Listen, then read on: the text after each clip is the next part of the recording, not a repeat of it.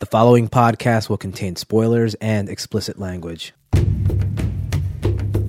Hello and welcome to episode 126 of Yeah, it's that bad. My name is Joel. And I'm Kevin. This is the show that looks at supposedly bad movies and asks the question, is it really that bad? And what that boils down to is that we look at movies that are Rotten, Rotten Tomatoes, and reevaluate that score. Does it really deserve to be that low? Tonight's movie is 2003's The Texas Chainsaw Massacre, directed by Marcus Nispel, starring Jessica Biel, Jonathan Tucker, Erica Learson, Mike Vogel, Eric Balfour, David Dorfman, and R. Lee Ermey. Texas Chainsaw Massacre is a 2003 American slasher film and a remake of the 1974 horror film of the same name. This film currently holds a 36% on Rotten Tomatoes. How about a plot synopsis? On August 18th, 1973, in Texas, Erin, her boyfriend Kemper, their friends Andy and Morgan, and the hitchhiker Pepper are returning from a vacation in Mexico, having been to a Leonard Skinnard concert. That's not even true, right? no, Weren't they were going to the concert. Way to the concert.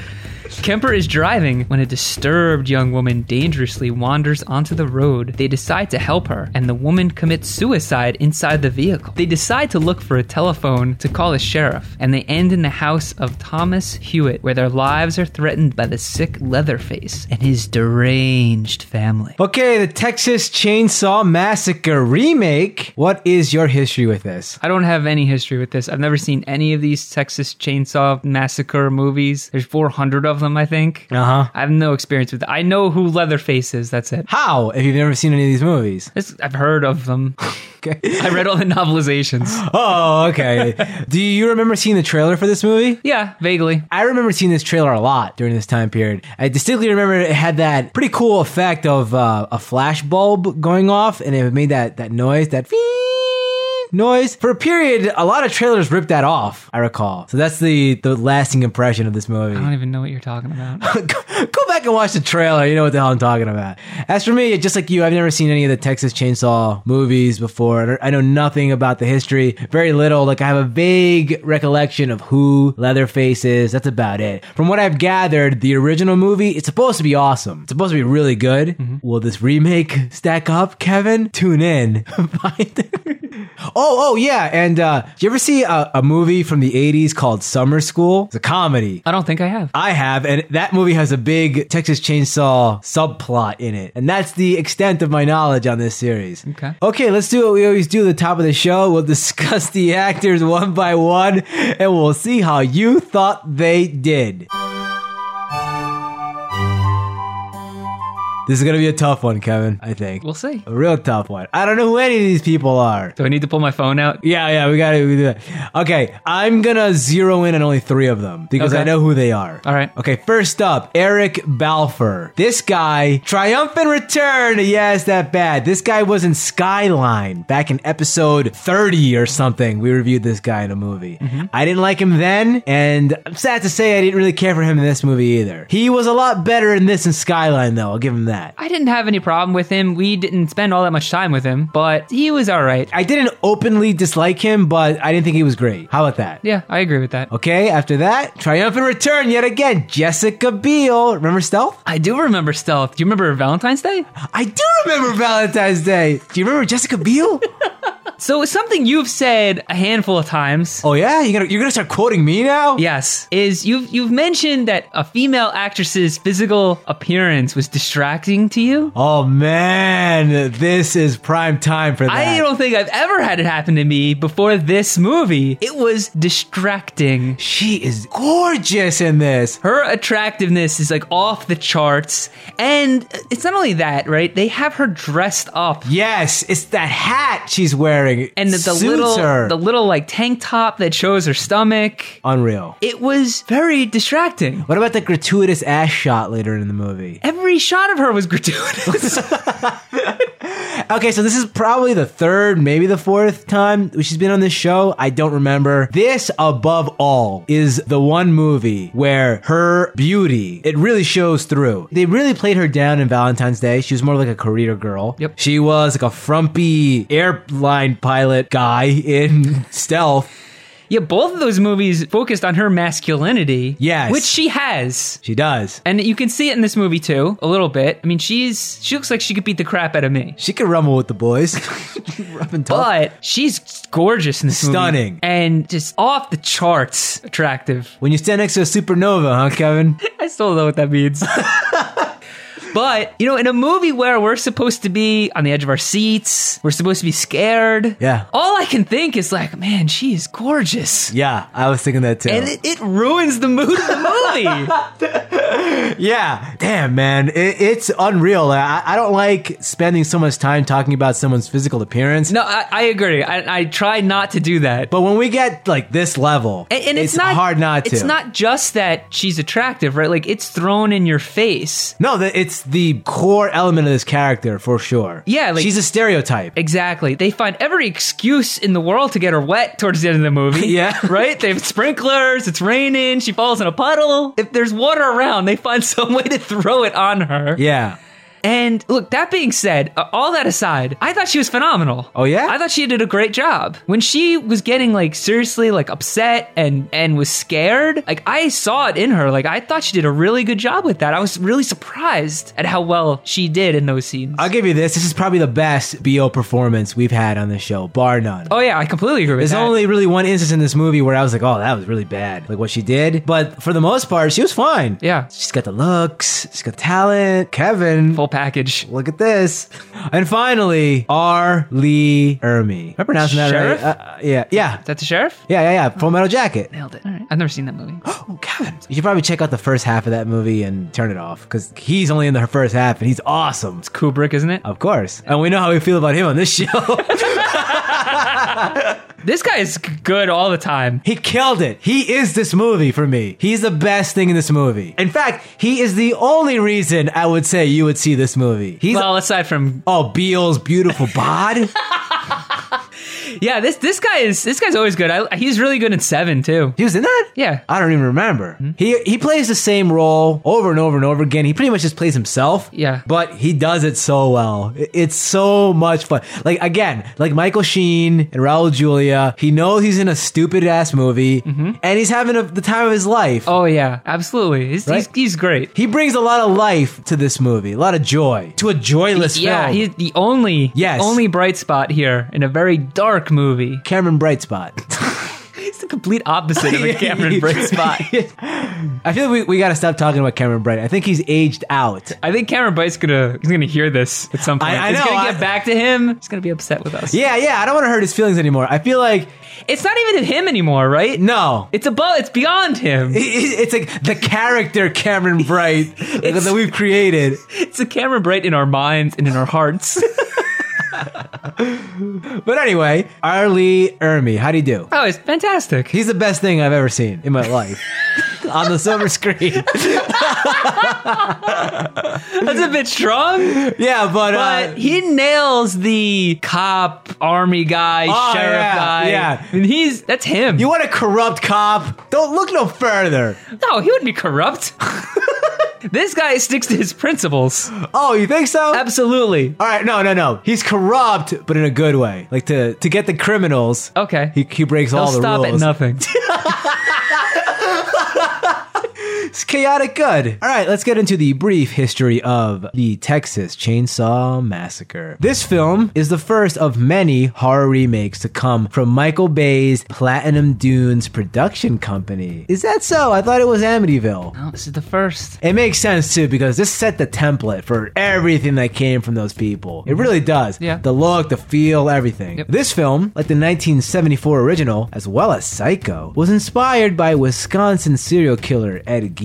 Gein skinned human bodies and made up furniture out of it, but he acted alone and did not use a chainsaw. Most of his victims were already dead, and he only personally killed two people. Kirsten Dunst, Katie Holmes, and Jessica Alba were considered to play Aaron. None of them could compare to this, I don't think. Alba maybe, but she wouldn't be able to handle the acting. Agreed. Definitely not Kirsten Dunst. Get out of here. A then unknown John Larroquette provided the narration in the original The Texas Chainsaw Massacre. Despite becoming a distinguished actor in the years since, he happily agreed to reprise his role in the remake. That was him? Guess so. I That's didn't- cool. I didn't notice. That's really cool. yeah, I like that guy. Oh, yeah? I liked him in Night Court. Love Night Court. A deleted subplot detailed Erin being pregnant, which was why, when they went to Mexico, she didn't drink the water or smoke the weed, as they talked about in the final cut. On his final day of shooting, Eric Balfour stripped down, threw his wardrobe back to the crew, and walked off the set wearing only a baseball cap. Woo! That's in true yes that bad fashion. What do you think of that? What does that It- mean? It, was probably 90 degrees. oh yeah? So he stripped nude like Martin does. yeah. Okay, this movie had a 9.5 million budget and it made 107 million dollars worldwide. That is amazing. What do you account for that? you know, if you think about it, like what they didn't really do much. It it, it seems to make sense that this would be a low budget movie. I mean, it's Yeah. insane to think that nine and a half million is a low budget. That's chump change. It's not, but they, it, you know, this stuff was low tech. They didn't do anything fancy. No CG needed. And Beale was, she wasn't who she was, is today at this point, right? I mean, they probably got her for fairly cheap. This movie probably made her what she is today. Seventh Heaven made her what she is today. Uh, uh, forgive me, please. But that, I mean, that's an amazing return, right? I mean, you can see why they've pumped out. A billion So horror many of movies. these, yeah. Well, I mean, it's- traditionally horror movies always do really well in the box office. Always, no matter how bad they are, they always make their money back because specifically horror movies are made on the cheap. Yeah. and they always make their cash back. It's usually because there's nothing else to compete with it. There always seems to be a need for it. I mean, there's a huge audience for horror movies. Yeah. I'm not that audience. Neither am I. Don't care for these movies, but it's amazing how many people will just go see a movie because it's a horror film, They're great date films. That's part of it as well. I guess. No, you don't think so? No. You prefer your romantic comedies. Absolutely. I like dramedies. Oh, okay. Like uh Game Boy. Dan in real life. wow.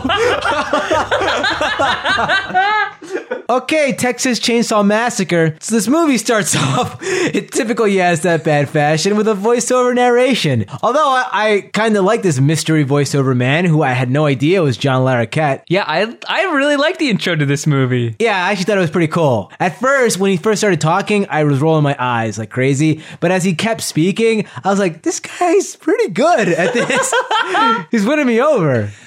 Yeah, this whole this this whole backstory, what's going on, and the the fact that they found these these tapes that are like the only I guess evidence of this you know this murder that happened of the actual police walkthrough, and you start seeing that happen. That's probably the most intense moment of the movie for me. In the first three seconds? Yeah, do you disagree? Tell me more. It's just I kept expecting something insane to happen, and it looked very real. I knew it wasn't real. Yeah, it was very Blair Witch kind of. But yeah, and and people will get at me all the time about this, but Blair Witch freaked me out probably more than any other movie has. Yeah? It got to me. I know a lot of people didn't phase them, but it got to me. Uh, yeah, me too. You know, I really just for a s- quick side tangent, I really dislike when people come down on Blair Witch. That movie deserves everything it got. Oh yeah, it started A genre, Oh, yeah. Like, it created a genre. It did something new in a world where people make remakes like the Texas Chainsaw Massacre. That movie did something different. But anyway, that movie was so unsettling to me that when I saw this, I was like, "Oh no,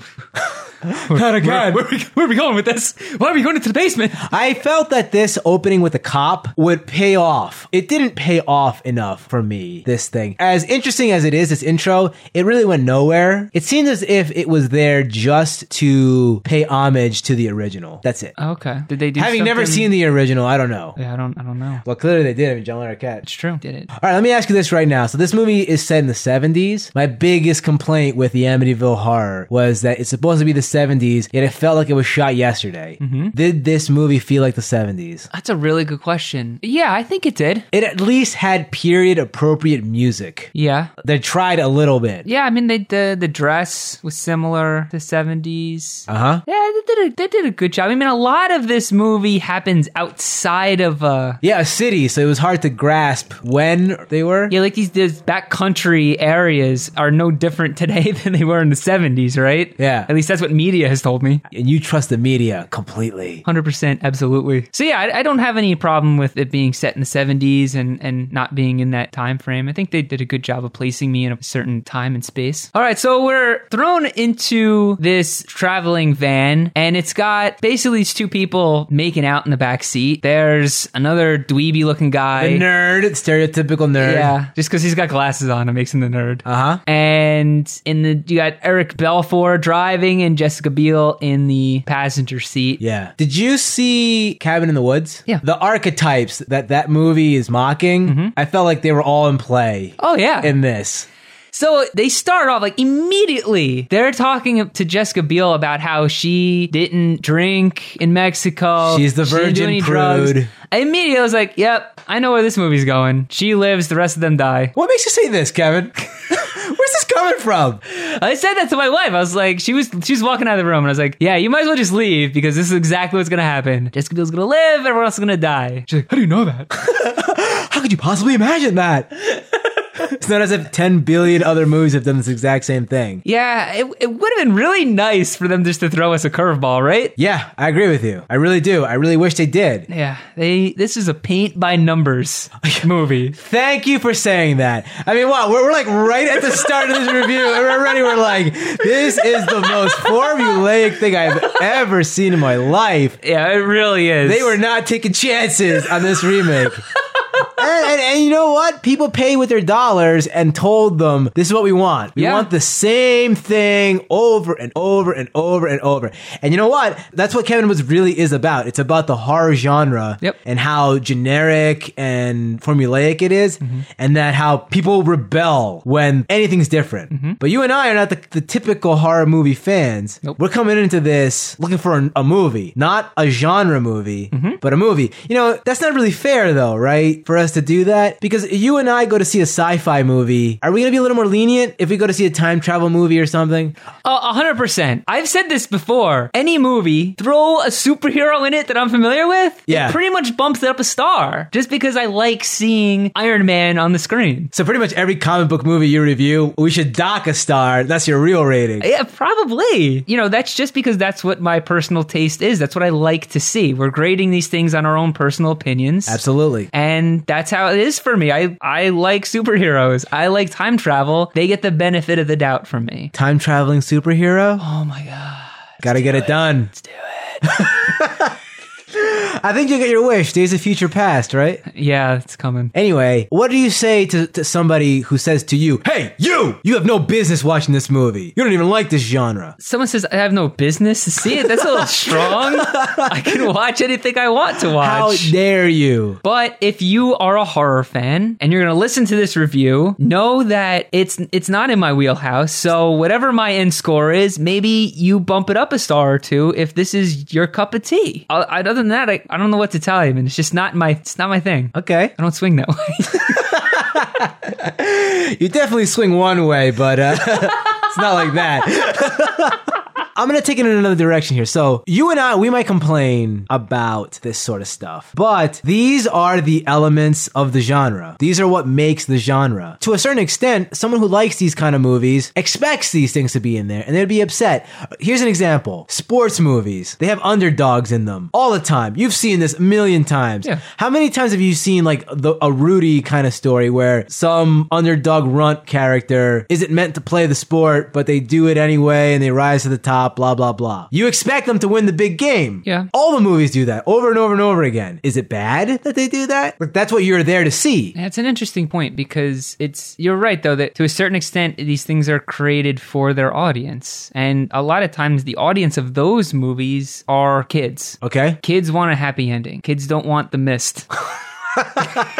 They should get the mist. But it, they don't need to literally follow these archetypes with every horror movie, Yeah. right? It's Like, the they exact can- same screenwriting template. throw a curveball. I- Like I understand that it's it's a tenet of the genre, but you you can change things a little bit without completely ruining it, right? I like to think so. I'd, I'd hope so. It doesn't seem like it's the case though. I mean, I guess Some of these movies lately have been turning the horror genre on its head, right? Like Paranormal Activity, that's completely different, right? Okay. But I guess that throws back to Blair Witch. It all starts at Blair Witch. Oh, here we go again. Well, I, I guess maybe stuff like Saw and Hostile, torture porn stuff, Yeah. is a reaction to this stuff. This very generic paint by numbers, Yeah. horror. Yeah, that's a good point. Where they give you, I actually show you the horror instead of making you feel the sense of horror. And that's what this movie tries to do, right? It tries to scare you, make try to make you jump. Yeah. But that actually, we don't really see much gruesome No. scenes in this movie, right? you know, there's different options out there, obviously. But I guess just people like this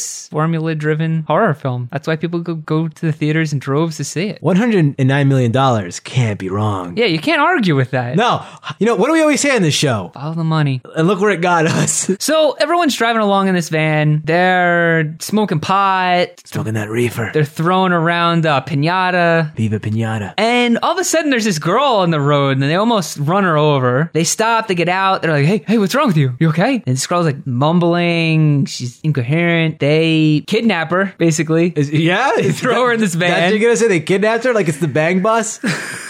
Let me ask you a question. Sure. You're driving along, Uh-huh. you see someone wandering the streets. Uh-huh. Do you stop and pick them up? Nope, I keep on going. You keep on going. You mind your own business. I don't look twice. That's how we do it in the Northeast, and that's how they should do it across the country. I tell you, if movies have taught me anything, you don't pick up hitchhikers. No, you stay away from strangers in general. Period. Everyone's out to kill you or rape you. Absolutely. That's, That's what these movies have taught me over the years.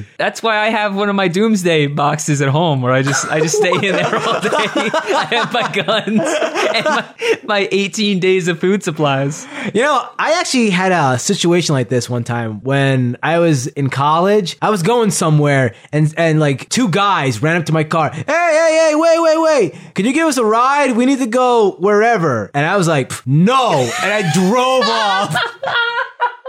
Did you run their feet over? as No, you man, sped they away? made me nervous. I got real nervous. I was like, every single piece of media I have ever seen with people hitchhiking has ended with the driver getting slaughtered. See ya.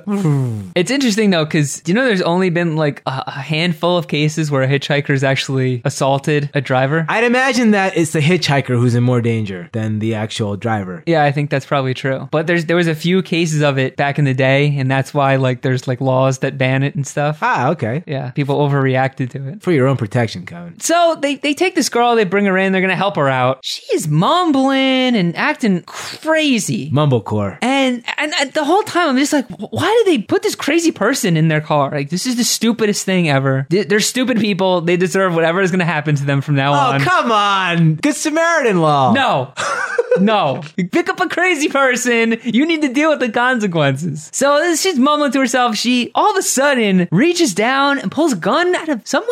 Out of her delicate lady parts. Is that where it came from? Absolutely. That was I was like, where did that come from? This doesn't make any sense. There's no pockets on that sundress that would hold a gun. So she pulls this gun out, sticks it in her mouth, blows her brains out. Yeah. We get this pretty cool scene. Yes. with the camera on, everyone in the van screaming, pulling back, pulls back through the hole in the girl's head as her head falls back, and then through the, the shattered glass in the back window. That looked great. That was awesome. Yeah, absolutely. I love that. Can we talk about the look of this film? Go for it. What did you think of the aesthetics in the Texas Chainsaw Massacre remake? I feel like this is another influential thing. So many more movies look like this. Oh, like the color tones? The color tones, having like creepy baby dolls everywhere, everything's dirty and grimy. Just like the style of it. Yeah. Um, I thought it was all pretty effective. I, I, I thought they did a good job of kind of drawing me into the world with all of that. I, I, I liked it actually. I, I think this is a very a very good looking film. Yeah, I think fr- from a vi- typical Michael Bay, visually excellent. Yeah, absolutely. Especially the people, like the, the kooky characters that are in this movie, the way they look, they're all very interesting looking. Oh yeah, absolutely. One thing that I thought was kind of interesting in this scene was that the nerd doesn't want to call the cops because the van's full of drugs. He just wants to ditch the body. Yep. But the The hero, quote unquote hero guy, he takes the drugs and throws them away. And he's like, no, I'm calling the cops. That's different than these kind of movies, I thought. Yeah, you're right. Usually it would be like this snowball effect of them not wanting to call the cops and things Yep. get worse and worse. That's a and good point. I thought I was surprised by that. I was genuinely surprised that he did that. They behaved like adults for at least this portion of the film. Mm-hmm. They behave like rational adults. A lot of times in movies, characters do stupid things and it just snowballs. And it's like, you idiot! If you'd only told the truth in the beginning, Yeah. Mm-hmm. none of this would have happened. These guys are going to tell the truth. So they go to this place where they're supposed to meet the sheriff, and they run into this super creepy kid, Yeah, what's the deal with this feral kid? child, Nell? Jodie Foster. It's Jodie Foster running around. He's uh, he looks just really weird. He has a weird looking kid. He's really dirty. He's creepy. He's always kind of in the background, running around doing something. This, by the way, this movie attempts the generic jump scare where something runs in the foreground really quick. Yeah. It does it twice in this film. Each time it had a negative 10 effect on me. I just sat there dead. I didn't move an inch. Did it get you? No. Nothing in this movie worked as far as like the scares. I agree. I was never scared once, Not once was I ever scared during this movie. and I'm easily scared. oh, yeah? Like a child. Uh, do jump scares get you? Sometimes, sometimes, sometimes. Okay. so this kid does has probably my favorite scene in this whole movie. really? Yep. He gets a big stick and he starts poking the dead body. Sharon, that's the first thing you do. I thought that was hilarious. I burst out laughing. They slapped him on his ass, right? They're like, get out of here, kid. he ran away like like he pooped himself. It was so funny. I laughed like for like three minutes after that. like the kid just poked a dead body with a stick. That's great. Oh, so good. So the kid, they're they're asking a kid, hey, where is the sheriff? The kid tells them to go. There's a ho- like that sheriff's house is through the woods. So Jessica Biel and our hero Eric Balfour, they go off into the woods to go get the sheriff. They show up at this A plantation house. giant mansion house again in the middle of nowhere there's like nothing around i don't know why anyone would live in a place like this so they get into this house and there's this super creepy old guy in a wheelchair Legless. I don't even know if I need to keep saying super creepy because every single person in this movie that's not in our main group from the van is Yeah. super creepy. They get creepier, I think. that's a good point. They do- Especially the like the two women we meet later. Oh, they're, they're- the height of creepiness. But we'll get there. Um, so they asked this old guy if they can use the phone. He's real weird about it. He's like, "Yeah, Jessica Biel, you can come use my phone." If not you, Eric Balfour, I saw Skyline. Get out. So uh, he has her in the house. She calls the sheriff's office. Whoever she talks to says sheriff will be there thirty minutes, no problem. Was that was that the real sheriff's office? Yeah, I was wondering that too. If there was like a fake sheriff and a real sheriff, and that like the real sheriff would show up later in the movie. Yeah. I honestly thought that would happen. I did too. So Jessica Biel, she's satisfied, but um, Eric Balfour, he's he's a, bit, he's a bit nosy. So he goes into the house despite the old man's warnings, and it is at exactly 32 minutes into this movie that our villain makes his appearance. How did you feel about the way that they presented him? By the way, kudos f- to them for not keeping us in suspense, I guess. Usually we have to wait an hour. Mm-hmm. Yeah. But this movie was only an hour and a half, so they had to get to cut to the quick. I Yeah. thanked them for it, by the way, for being so short. Yeah, it was it was pretty good. I mean, he he, he popped out pretty quickly. He he cracked that guy's skull open so hard. yeah, he crushed him. Pretty much the only scene I liked of Leatherface, really, was this him cracking him over the skull. I kind of find this character to be kind of in- ineffectual for me. I don't know. How do you feel about the Leatherface character? This being your first encounter with him. Uh, At this point, I'm still with it. Like I, I'm meeting him for the first time. I, I know who he is, but this is the first time we're seeing him in the movie. I don't like what they did with this character in this movie, though. You mean like story wise? Yeah, I don't like the backstory. Ah. I don't know if that's from the original or not. So when we finally see the main villain, who's Leatherface, it's this big hulk of a guy. Yeah, like the big show. So he's got this mask on his face that looks like it's it's leather, and that's why it's Leatherface, but it's actually like human skin. Yeah. he's wearing wearing someone else's face. It's took his face off. So that's an interesting notion, right? Like that, that this guy takes people's faces off and wears them. We all wear masks, Kevin. Wow, that's a really good point. yeah. but that's an interesting thing for a character to do. There could be some Cra- yeah, you gotta be crazy to do that. yeah, and then probably some interesting backstory behind that of why he's hiding. But the story we get, I think, undermines the film because we find out that he was born with a facial disfigurement. Uh-huh. We actually see it at one point. He basically doesn't have a nose. Yeah. Um, and they talk about how he just had this physical impairment and he was tortured and bullied by everyone and he's this social outcast and that's why he became a weirdo. I mean, it, it makes him almost sympathetic in a way, right? I mean, I'm not saying that if you get bullied, you should go around killing people wearing their faces a mask. That's exactly what you're telling me. But I don't want to feel sympathy at all for this character. I don't want to think about him being a poor little kid that's getting made fun of. Oh, you just wanted to be the cold blooded killing machine? Yes, is that too much to ask? You don't like a little heart, little pathos to your villains? he was the main villain Yeah. of a few right i mean you could say there's a whole family is is the villain in this movie Yes, they're he's just uh, one piece he's of the, puzzle. he's the face of it he's the leather face Yes. of this terrible family i'm gonna say that they're all worse than him yes, I agree with you. I do. They're scarier to me. so that's a problem for me in this movie like he's supposed to be the main act the main villain but it's all these other people that i find more detestable I think it was always meant to be that way. That uh, Leatherface, just like you said, was just a piece of the puzzle, but he's the one that audience is latched onto. So all the subsequent movies, they all became about him. Oh, okay. So around this time that Jessica Biel and, and, and her boyfriend Kemper are at the house. Sean Kemper. Yeah, Sean Kemper. He's uh, throwing down dunks left and right.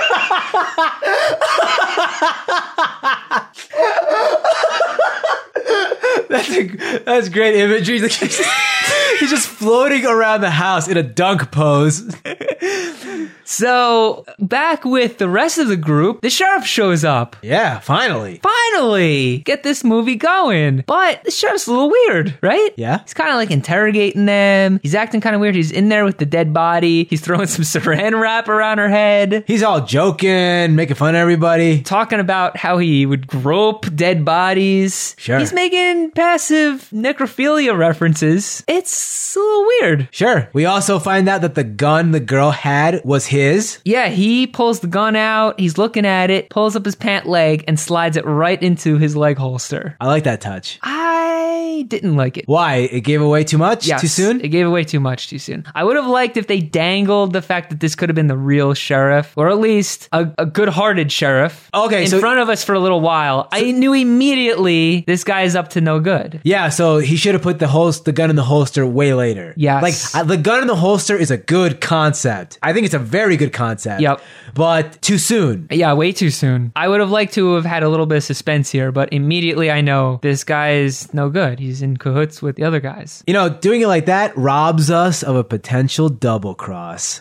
Think about that. Think about how many double crosses we could have had in this film. They they really should have had Sean Bean as a consultant. All right, so we get a shot of Leatherface's slaughterhouse, really, like his slaughtertorium where he kills people. Slaughtertorium. Yeah, where he kills Is that people. where Sergeant Slaughter lives? Of course. there was some fat guy's head on the table. Do you recognize it? No, I didn't. That's Harry Knowles of Ain't It Cool News. I don't know who that is. Kevin, you call yourself a movie reviewer? I do. Shameful. Shameful. but anyway, yeah, his little cameo of that guy in this movie. So Beale can't find her boyfriend. She goes back to the other group and finds that guy Andy, who is I'm amazed. Amazed you remember the character's name. wrote it down in my notes. Oh, you're the real deal. I only remember one character's name, and that's Pepper, because I felt like her name was said the most. Her and Kemper. Kemper. Well, Kemper was easy because he wore a baseball cap with a K on it. So you Ah, could remember okay, his name. okay. I think he also was wearing a shirt with his name on it too. I think he had a name tag that wow! said Kemper. All right, they made it simple for us fools on the audience to Yep. keep track. I have no idea what Jessica Biel's name was. yeah, no clue. So she goes back to the rest of the group. They're like, "Hey, the sheriff came, took the body. Everything's okay. Let's get out of here. But she's she knows that her boyfriend's missing, so she grabs Andy, the other one of the other guys, probably the most physically imposing of He's the the, group. jock stereotype. Yep. They head back to the house and they're in there. They're looking for Kemper. And then all of a sudden, we get the big money shot of Leatherface with the chainsaw. Pops out of the wall, starts going after them. Were you happy to finally have the chainsaw? Not really. This didn't really do anything for me. No. Nah, nah. This whole movie, I just had a lot of difficulty connecting to it for some reason. I don't know why. It, it really felt like a chore sitting through this. I don't know. But by the time Leatherface came out with the chainsaw, I was already gone. I'd already checked out, sadly. Aw. I was only looking forward to seeing Arlie Ermy scenes, really. That's it. But uh, you liked him running around with that chainsaw, dancing around with it? Glad we finally got it. Little chainsaw action. I mean, we needed a chainsaw to have a chainsaw massacre. Yeah, you're right. I mean, you can't. Would you qualify this movie as a massacre? you gotta kill a lot more people for it to be a massacre. I You gotta think. kill a lot more people, and you gotta kill them with a chainsaw specifically. How many chainsaw deaths? One. Pepper. Uh, no, the nerd guy got it too, right? Hmm. So two, two people died by chainsaw. The other guy got cut by a Two chainsaw, people, but that's it. a massacre does not make. I my agree friend. with you. You saw all this stuff with Leatherface running around, chopping that guy's leg off. Oh, whatever. I, I didn't really care. He picks that guy up and throws him on a meat hook in his abattoir. Do you like that scene? Uh, that was probably the most cringeworthy scene. Yeah, it's pretty painful. Yeah, that was tough seeing that guy up on that hook. I've hooked myself with like a little fish hook. Yeah? And it's outrageously painful. So our boy R. Lee, he comes back. He's pretty pissed off. He he finds some pot in the van. He starts giving him a hard time. Mm-hmm. He takes the nerd and puts a gun in his mouth. What do you think of this stuff? I actually like this scene with him toying with the kid. At this point, I was a little tired of it. Really? We've spent too much time with the sheriff, with them at the van, playing games. I already know he's a bad guy. Let's just move on with this. You're not fooling me with any of this. I thought it, they were trying to force intensity down our throats Yes. with this gun scene. Yes. I didn't feel it. Neither did I. All the scene was missing was like w- like really loud heartbeat thumping on a drum Oh wow! to get my you know try to get my adrenaline up. You should be a screenwriter. well, the one thing I did like is that the scene after this, when the sheriff is driving off with the nerd, they're just like casually talking to each other in Yeah. the car. That is the best scene in this movie by far. By far. I love this scene. Yeah, that was He's like, good. hey, where are you guys going? Oh, we're going to the Leonard Skinner concert. Like, yeah, I love Skinner. I thought that was great. Yeah, it was good. And then he takes a beer bottle and just like bashes him in the face with it. I thought that was amazing. I love that guy's face. Yes. too. He looked destroyed. Yeah. I love what he says too. So he's like, oh, I guess that wasn't polite of me. He just bashed him in the face. That was amazing. That was great. That's the one shining star in this movie. During the scene where the sheriff is talking to the nerd, he says to him, You should have never picked up that hitchhiker. You've brought this upon yourself. What kind of message is that to give the children of today? That sounds just like the message I had a few minutes ago. Yeah. you brought this on yourself for being a kind-hearted soul. Yeah, I mean it's it's look, on the surface that's a bad message, right? I mean you should help people in need. But there's smart ways of helping people and there's stupid ways of helping people. You got to I don't know, maybe a better call would have been let's go get some help to go help that girl instead of us stepping in and picking her up and putting us at risk. I think that comment gets to the core of what's at the heart of the core of the heart of the middle of the center. It, it gets to that creamy nugget center of pretty much every horror movie. It's normal people getting punished severely for minor mistakes usually. Oh yeah, yeah, Right? absolutely, yeah. Do these people really deserve to get slaughtered for just No. taking the, the left turn on the road and all this crap? Is that why people like this stuff? Because, like, oh, could be me. Yeah, maybe. I mean, all my silly, stupid comments aside, they don't deserve to be killed because they picked up this Yeah, girl. y- you were salivating. I saw you licking your chops when you said that. I was salivating? Yeah. Why was I salivating? You Pavlov's dog. what? Think about it, Kevin. Think about it, but not too hard. I don't think I want to. Yeah, you're right. I mean, maybe it's it speaks to us wanting to kind of feel like it's our, ourselves reflected up on the screen that they're just normal people that happen to walk into crazy circumstances. By the way, everyone in this movie looked, looked like they smelled really oh bad. man.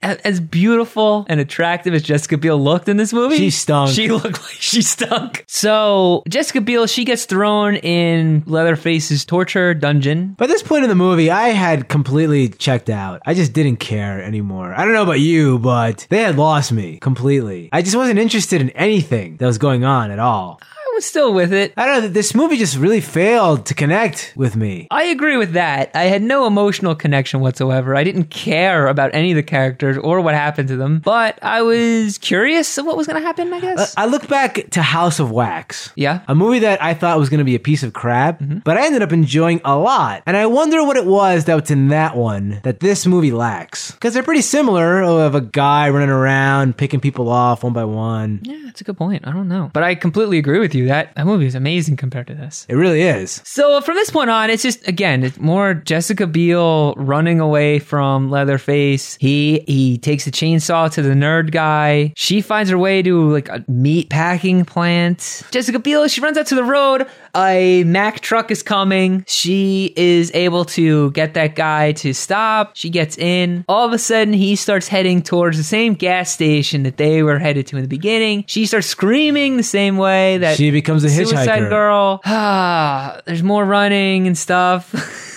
It's just running around. Just run here, run there. Great. so at the gas station, she gets out of the truck because she knows it's going down. She looks in the window, and the whole creepo family's in there at the gas station. I don't know what they were doing in there in the middle of the night. Yeah, I know, right? They're having a meeting. Family meeting, guys. midnight Everybody get board it. meeting. There you go. Jessica Biel goes in, kidnaps the baby, runs out to the sheriff's car. She puts her juvie skills to work, and she jumps the car. She runs over the sheriff. I did like this scene with her in jumping the car because they made it seem like she was in the Mack truck, but in reality, she was in the police car. So it was like an old switcheroo. Like you thought Arlie I Emily didn't was think right there. for a second she was in that truck. I did. I thought she was in there, so it worked on Wasn't me. the truck running? I could have sworn the truck was still I running. don't- I don't know. I don't know. I, either way, it worked for me. I thought it was a, a very well done scene. Like I, it was a f- finally something different in a movie that just played it safe the entire time. You know, Yeah. they twisted my expectations a little bit, which I appreciated. she gets away. Hooray.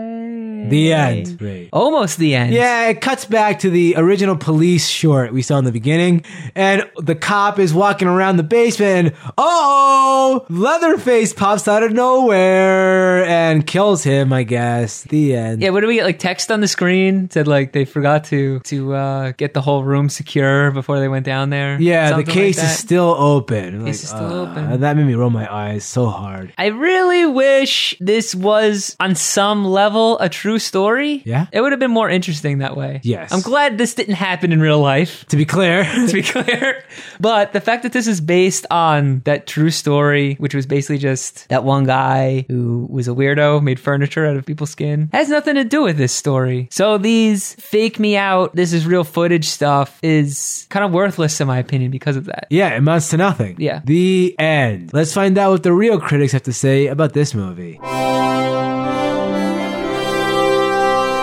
A contemptible film, vile, ugly, and brutal. Roger Ebert, Chicago Sun-Times. Weakens, dilutes, disinfects, and otherwise undermines the legacy of Toby Hooper's 1974 original. Richard Harrington, Washington Post. And finally, a splatterfest remake that relentlessly assaults the senses and mind with no discernible redeeming social value. Okay, Kevin, this movie currently holds a 36% on Rotten Tomatoes, but is it really that bad? I think that's probably a pretty good score for this movie. I'm gonna give it a two out of five. Yeah, it's that bad, I guess. Kind of. I don't really agree with what those critics said. I mean, I didn't think it was vile, brutal, a splatter fest. I didn't think it was any of that stuff that th- those critics remarked. I thought it was pretty tame in that regard. It wasn't gory at all. But you know, this movie was just so formulaic, and they didn't do anything to make me care about the characters. So the end of the movie was kind of lifeless because of that. I didn't, I didn't have any stakes in this. I didn't care what happened to the characters, and I also felt like the character of Leatherface was undermined a little bit by making it almost sympathetic in, in, in a small way. But that being said, this movie looked great. I didn't think the acting was bad. I thought Jessica Biel was, was pretty good in this movie. Probably the best I've ever seen her act. It was very competently made, but it's a two out of five. As for me, is it really that bad? Yes, this is that bad. This movie was a chore, absolute drudgery to get through. I hated it. I really hated it. I hate sitting through it.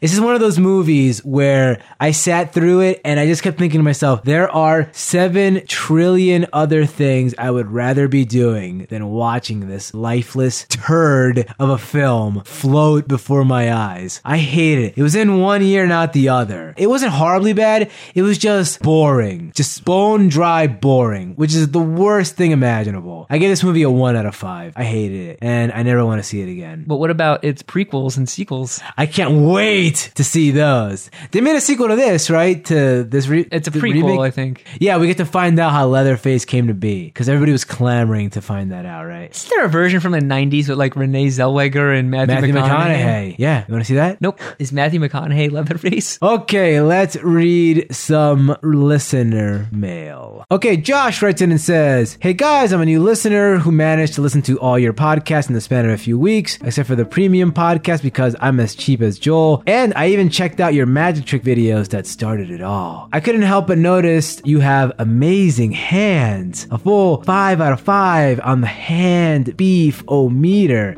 And I wanted to suggest that you do one of your podcasts as a video. However, instead of featuring your fantastically flamboyant and furtive faces, you could portray your pondering personas with prenatally pleasing puppets. He mentioned premium episodes. Where can one get those? Premium episodes? They sound pretty good. They sound premium. I think there's this website you can go to. Yeah, it's that bad.bandcamp.com. Did you say yeah, it's that bad.bandcamp.com? I did, where you can download all of our premium podcasts. And when we say premium, we mean premium. Grade A beef podcast. Anyway, you were saying? I thought he was going in a different direction. Yeah? And, and a direction I liked. And then he threw in the, the puppet thing and it threw me. But I like the idea of us filming just our hands Oh, we're doing a show? as we're doing the show so people can like see our hand reactions. Okay, let's just take it a step further. We'll do shadow puppets. How about that? Use your use your hands for that. That's even better. Okay, Zinc writes in and says, "That's right, Kevin." yeah,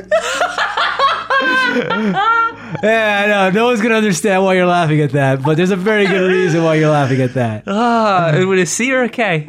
Okay. Oh, he's an animal, not a mineral. Oh! Whew, we want to talk about this so bad, huh, Kevin? But we can't. To talk about this would give away our identities. Absolutely, probably. Okay, Zinc writes in and says, I have a two point question. First, have you guys had an event happen to you before, in the middle of, or after a movie that made you not want to watch that movie again? Second, is there a movie that you like to have seen because of where it was shot, or you knew someone the movie was based on? I don't know. I, I- I feel that way a little bit about the Kevin Smith movies because they're in Jersey. Um, yeah, I agree with that. And also, when I was in college, a film was shot on my campus. Oh, yeah? Which one? That away. Ooh, that, oh, well done. I was trying to trap you. It's revealing your identity. Because that would reveal my identity. Yeah.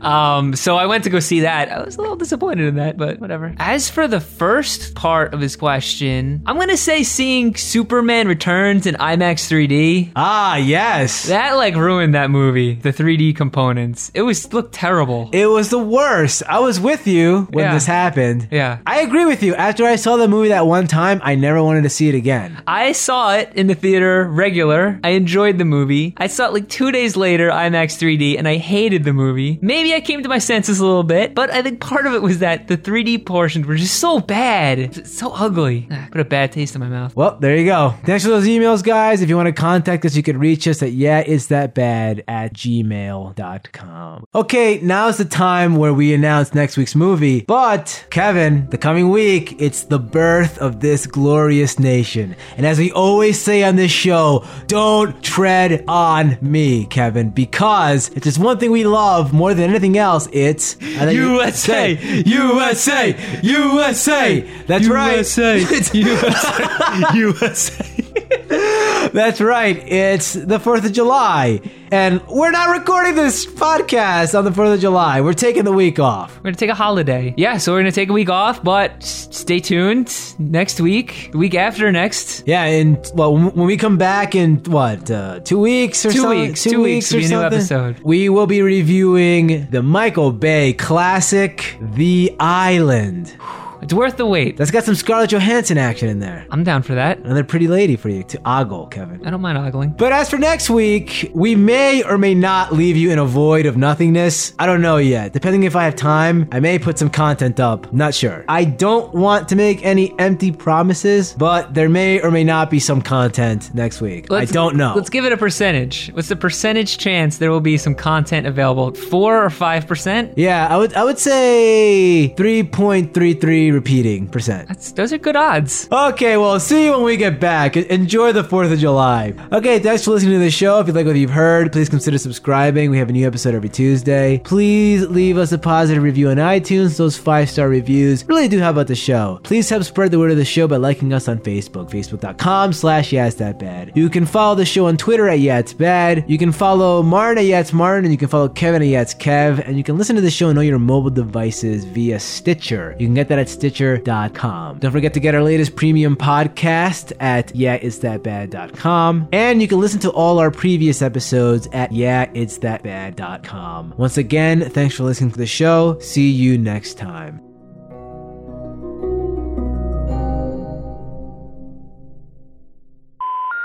There's no better way to build your future than with drug money. I mean, that's how you finance your wedding, right? It's a victimless crime. yeah, yeah, come on. Don't be such a square.